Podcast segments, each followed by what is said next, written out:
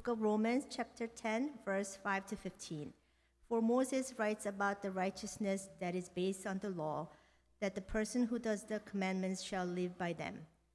But the righteousness based on faith says, Do not say in your heart, Who will ascend into heaven? That is to bring Christ down. Or who will descend into the abyss? That is to bring Christ up from the dead. But what does it say? The word is near you, in your mouth and in your heart. That is the word of faith that we proclaim.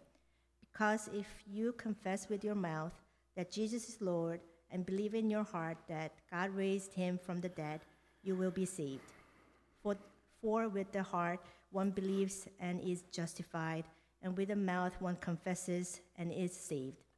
For the scripture says, Everyone who believes in him will not be put to shame, for there is no distinction between Jew and Greek. For the same Lord is Lord of all, bestowing his two riches on all who call on him. For everyone who calls on the name of the Lord will be saved. How then will they call on him in whom they have not believed? And how are they to believe in him of whom they have never heard?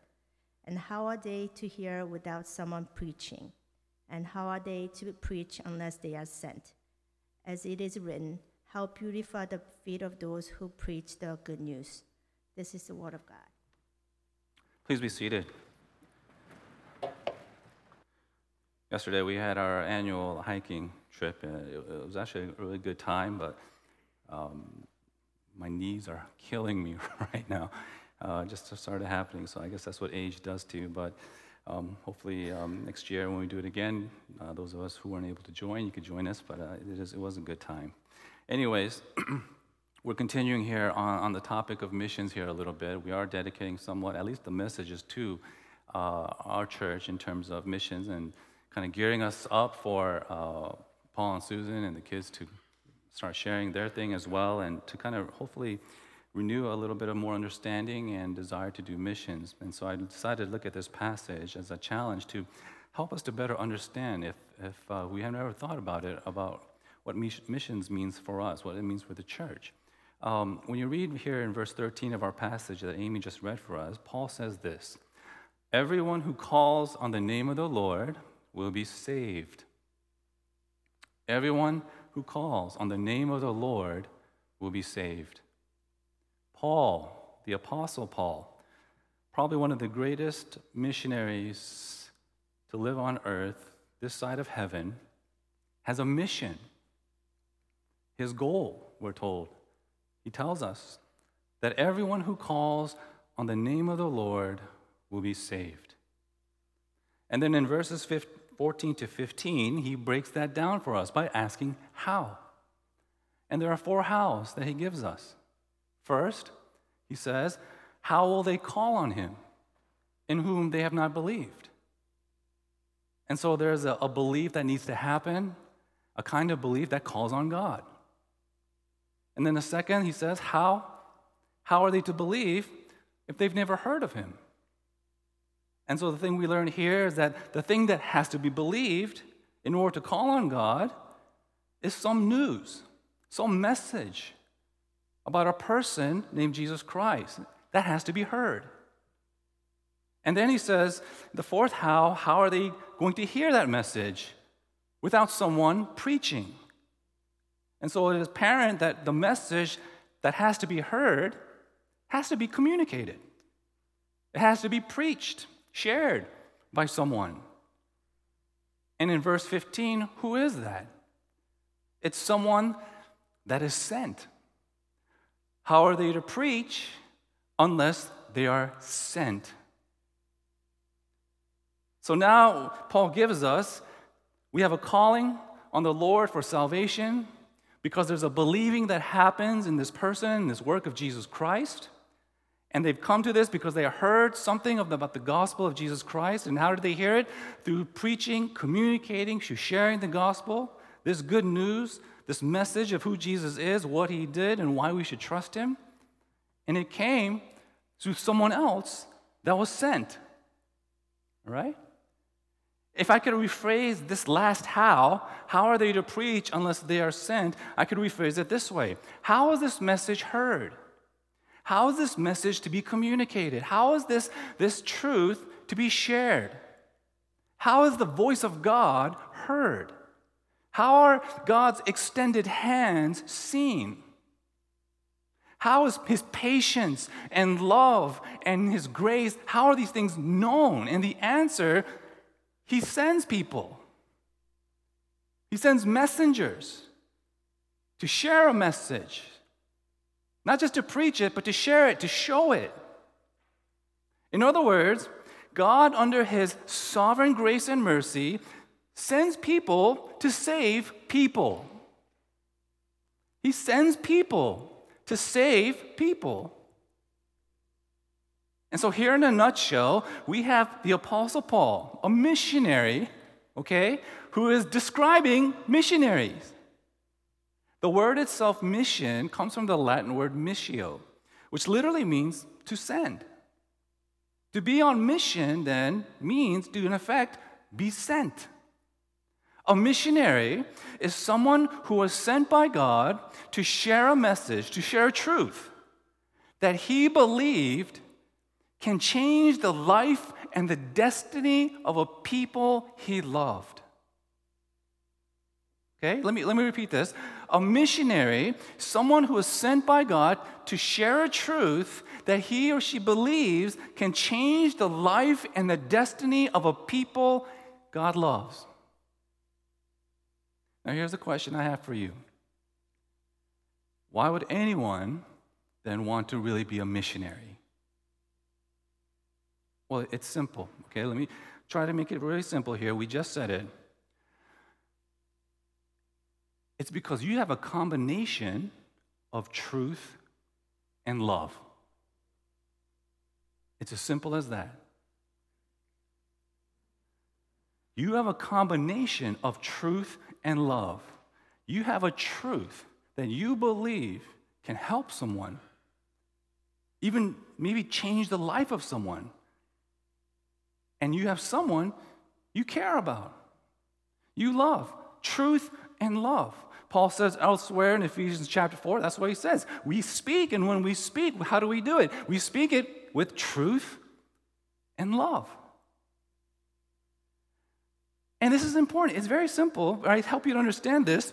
You could have love, but if you've got no truth, you've got no mission.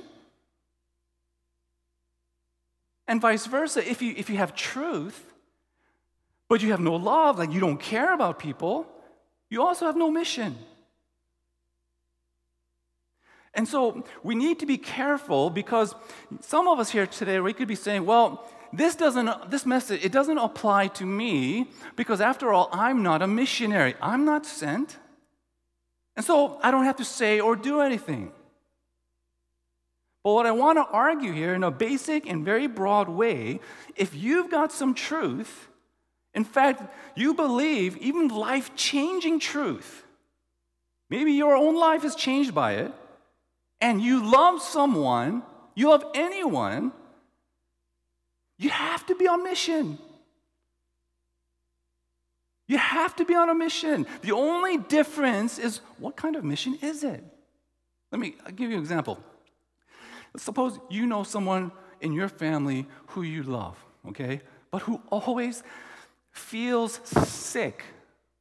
Always feels sick because he or she keeps eating apple pies for breakfast and lunch and dinner. Always say because he does this or she does this. So you've got some truth. And the truth is, they need to stop eating pie, right? They need to eat a salad once in a while. They need to hit the gym now and then just for good measure. And that would save them, maybe save their life from a, a future heart attack. And you love this person and you know this truth. What do you do? Even when they refuse to listen, what do you do? You've got to persuade them. You've got to make your case. Look how fat you're getting. Look how much you weigh. Look at your blood pressure. You've got to make your case. That's evangelism. That's evangelism. But that's the mission for you, isn't it? Because you got some truth and you love someone. You have to do it. You've got to go on a mission. You want to do it. You see, When we say the word mission or missionaries in church, we tend to think particularly of those people who go to places that no one wants to go to and who do things that nobody wants to do. And that's why you might feel that the idea of missions or missionaries is somewhat foreign to you. It's irrelevant to you, maybe reserved for a certain type of people, uh, maybe a more spiritual type of person. But when you think in terms of loving someone enough to tell them helpful truth, even life saving truth, then here's the thing. At some point in all of our lives, all of our lives, all of us are on some kind of mission today. All the time. You've got children. You love your children. You want them to be successful in school. Here's the truth if you study hard, you will get good grades. If you get good grades, you will get into a good school. That's the truth. You need to persuade them of that truth. Eh, you know, you have someone you love. You eat right. Here's the truth eat right. You'll stay healthier. You'll live longer. That's, that's the truth. You love this person. If you make this decision, if you take this path, if you think like this, if you look like this, if you live like this, this is how you will grow or thrive or be successful or be even a little better. Missions is not a foreign idea. We do missions all the time. We just disagree on what kind of mission it is. We're always trying to convince always trying to persuade, always trying to inform people that we love with important truths. So, missions this way, if you think about it this way, it isn't just something we have to do. It becomes something we should do, but it also becomes something we want to do. Because we love and we have truth. It's basic. Basic. You can't avoid this. Now let's bring that idea back into the church. Everyone is on a mission of some sort, so so does the church. It's no different. The church does too. The church has a mission. The church is a mission. Did you know when we started this church, our official status is what? Mission church. To be a church, that was the mission. Right? And Christians, if you're a Christian today, you need to be on missions. Why? Because you've got some truth. Something about God, something about Jesus saving your life, something about, you know, eternal, whatever it is. You've got truth and you've got love. You love God enough to love people enough to communicate a truth that's not just helpful, but life changing. Think about, look, think about this. If we, the church, believed we have that, that kind of truth, how can we not be on mission? Everything else in life we do. If you, as a Christian, really, really believe that you've got something that's really important and you love somebody else, how can you not? It's basic, foundational. Missions is basic, not just to our lives, it's basic to the church. It's foundational, it's integral to the church. And if this is true, think about this. If this is true, it doesn't make sense then that we only talk about missions once a year. It doesn't make sense that we only devote missions once a month, maybe in the summer or even a couple of weeks. It's unfortunate that we have to take something that's so basic and fundamental to the Christian life and the church and have to dedicate only a month just to raise awareness. Hey, remember missions?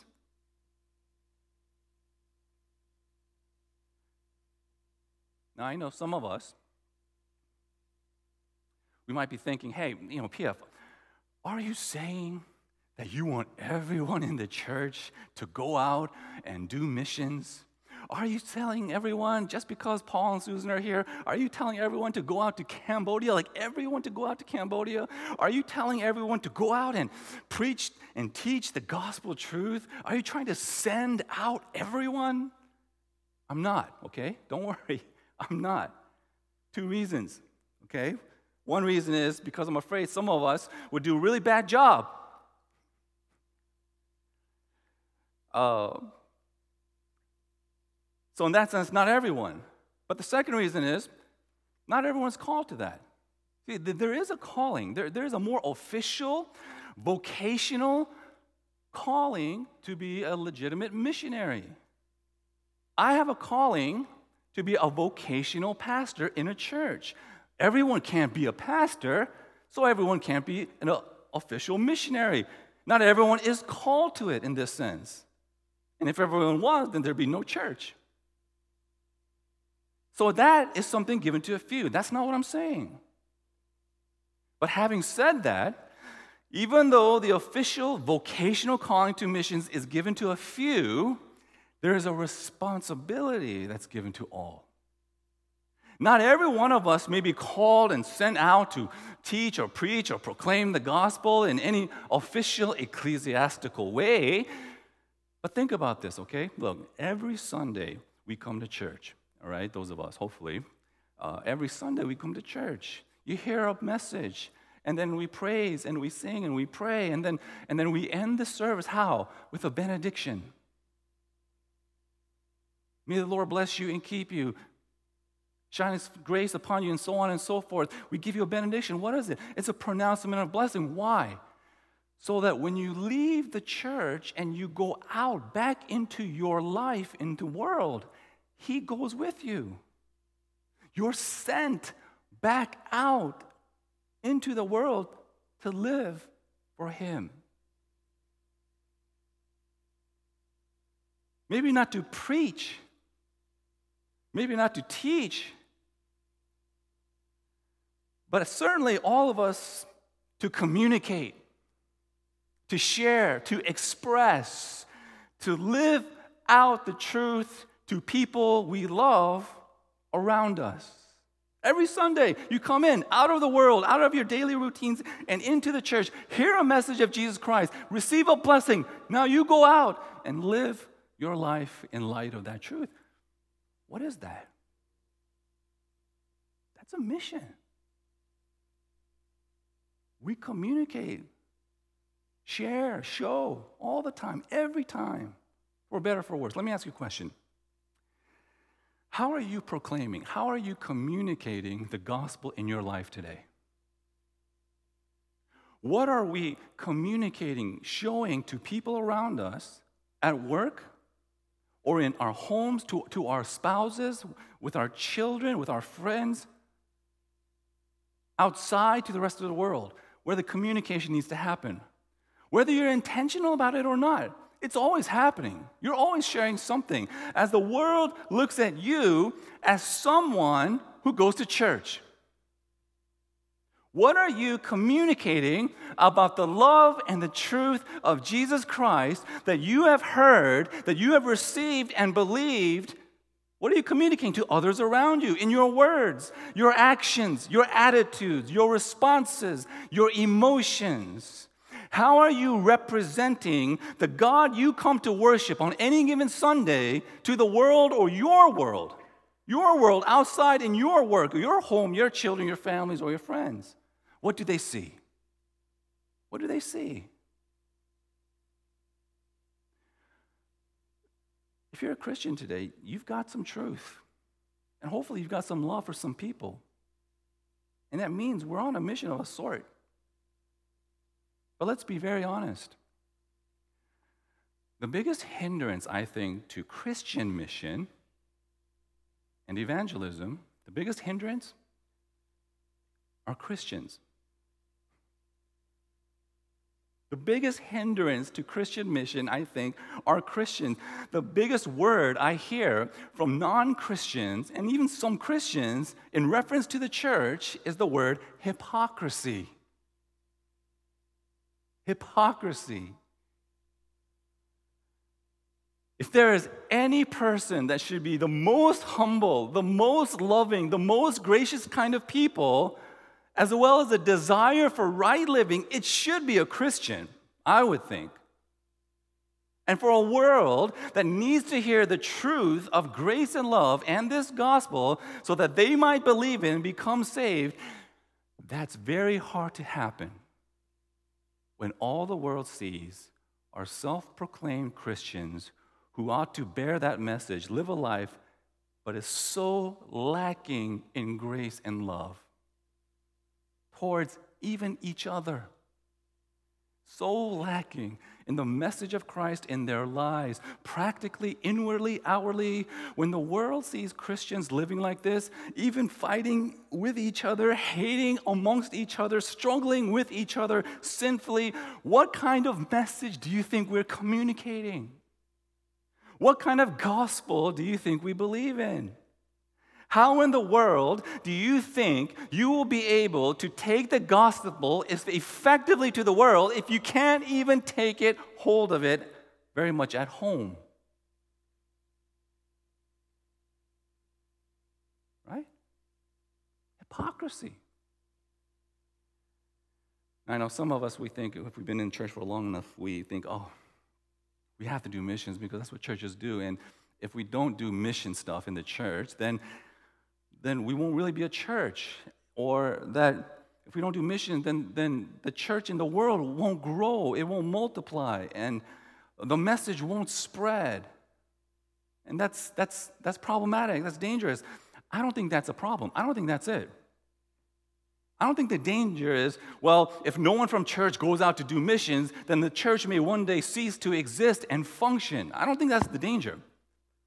Or that if we don't do missions like a church, then nobody's going to go to church one day. I don't, think that's a, I don't think that's the danger either. God does not need you to do his missions, to do his will. He'll always find a way. The danger is not will the church in the world survive or even grow if we don't do missions? But rather, I think, at least in our country, the greatest danger is that because of the hardness of many people's hearts who go to church, the hearts of people outside the church, those in the world, will see us and they won't care about church or about God or about anything you have to say. It won't matter. The danger, I think, it's not that, well, if we don't do mission, the church is not going to be a church. No, the danger is to the world outside, we won't matter. Your faith won't matter because it's irrelevant. Because if you've got a message and a truth to share, but it doesn't really work even in your own life right now, right here, then what good is it going to be to the rest of the world who needs it? Who needs that? It's irrelevant. It's irrelevant. Good for you. And if that happens, we become an irrelevant church existing in a modern world, an insignificant, ineffective, sitting on the sidelines, a group of people just trying to get along with themselves in their holy little huddles, so to speak. And that's why the Apostle Paul's question should be asked, not just to some of us, but to all of us. How will they believe if they have not heard? How will they hear if no one preaches, no one communicates, no one shares the gospel message? Not are you doing this? How? How are you doing this?